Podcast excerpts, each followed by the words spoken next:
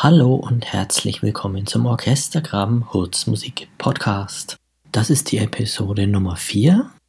In jeder Episode stelle ich ein Werk der neuen klassischen Musik vor. Ich nenne sie auch Hurz Musik aus mittlerweile bekannten Gründen.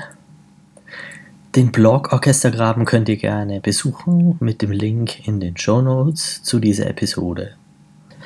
In dieser Episode geht es um ein frühes Werk der Epoche. Es ist das Konzert für Violine und Orchester von Alban Berg.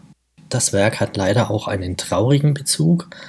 Ursprünglich wurde es beauftragt von dem Geiger Louis Krasner, aber Alban Berg hat dann doch erst angefangen daran zu arbeiten, als er die Nachricht des Todes seiner Bekannten Manon Gropius erhalten hat. Die wurde nur 18 Jahre alt und die Nachricht hat ihn sehr erschüttert, so dass er dann mit dem Konzert ihr ein musikalisches Denkmal setzen wollte.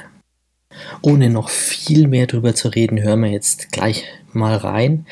Die Daten, wer Manon Gropius war, kann man es ja alle nachlesen. Eine Sache muss ich aber noch sagen, ähm, das Konzert ist in der Zwölftontechnik komponiert, das kann man alles nachlesen. Ganz kurz gesagt unterscheidet sich die Zwölftontechnik von herkömmlicheren Kompositionsarten dadurch, dass sie nicht normale Tonarten wie G-Moll oder so und deren Tonräume benutzt, sondern ähm, eine, eine Reihe von zwölf gleichberechtigten Tönen, die dann dem ganzen Werk zugrunde liegt. Das Konzert hat zwei Sätze und wir hören uns als erstes gleich mal den Anfang des ersten Satzes an, also den Anfang des Konzerts. Und da hört man gleich ganz gut, wie so welche, welche Töne so ein bisschen die Grundlage sind für das Ganze. Um das zu hören, klickt ihr bitte in den Show Notes zu dieser Podcast-Episode den Link 1 an und hört ihn für ungefähr eine Minute.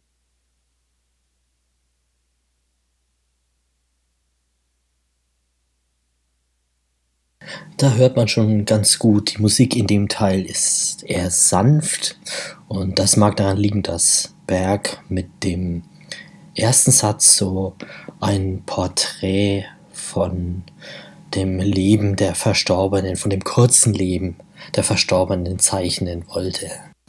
Ein weiterer schöner Moment dazu kommt ungefähr bei drei Minuten. Da spielt die Violine so eine ja, taumelnde, verspielte Melodie, die da ja ein bisschen auffällt durch Unbeschwertheit und Leichtigkeit. Zu hören ist das mit dem Link 2 in den Show Notes für ungefähr eine Minute.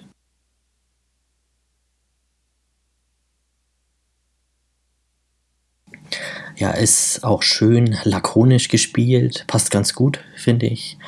Ein weiterer netter Moment, der mir aufgefallen ist, ist bei ungefähr sieben Minuten im ersten Satz. Da spielen sich die Hörner ein bisschen in den Vordergrund mit netten Akkordverläufen. Und das Ganze ist auch ein bisschen lebhafter dann mittlerweile. Das könnte auf eine lebhaftere Jugend der Verstorbenen hinweisen.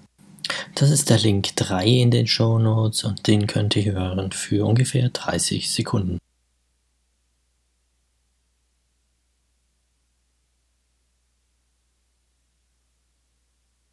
Berg verwendet in seinem Werk auch Hinweise auf eine Volksweise aus Kärnten, vielleicht weil er seine Bekannte dort das erste Mal getroffen hat. Ein Beispiel dafür hört ihr mit dem Link 4 und den hört ihr für ungefähr eine Minute.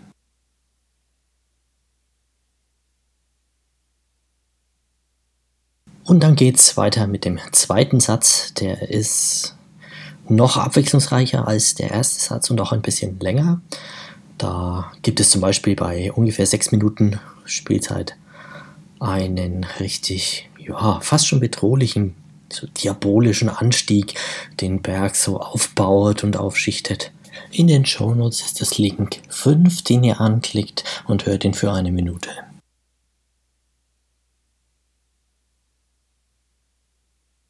Ja, als nächstes kamen für mich dann bei ungefähr siebeneinhalb Minuten so Fanfarenähnliche von Bläsern dominierte Akkorde, die auch für mich sehr interessant wirken. Link 6 für 30 Sekunden. Aufgrund der Zwölfton-Grundlage ergeben sich auch immer wieder die Möglichkeiten für ganz interessante Akkordstrukturen und Akkordverläufe. Das nutzt Berg auch immer wieder gern. Und da habe ich ein schönes Beispiel mit dem Link 7 für ungefähr 30 Sekunden.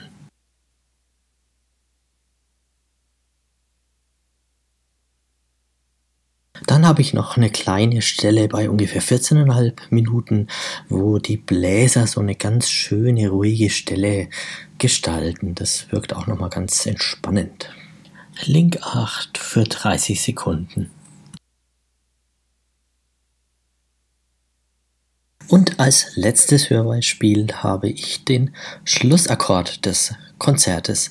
Da schichtet Albanberg ganz langsam einen großen Akkord auf. Der Akkord besteht aus 18 Tönen.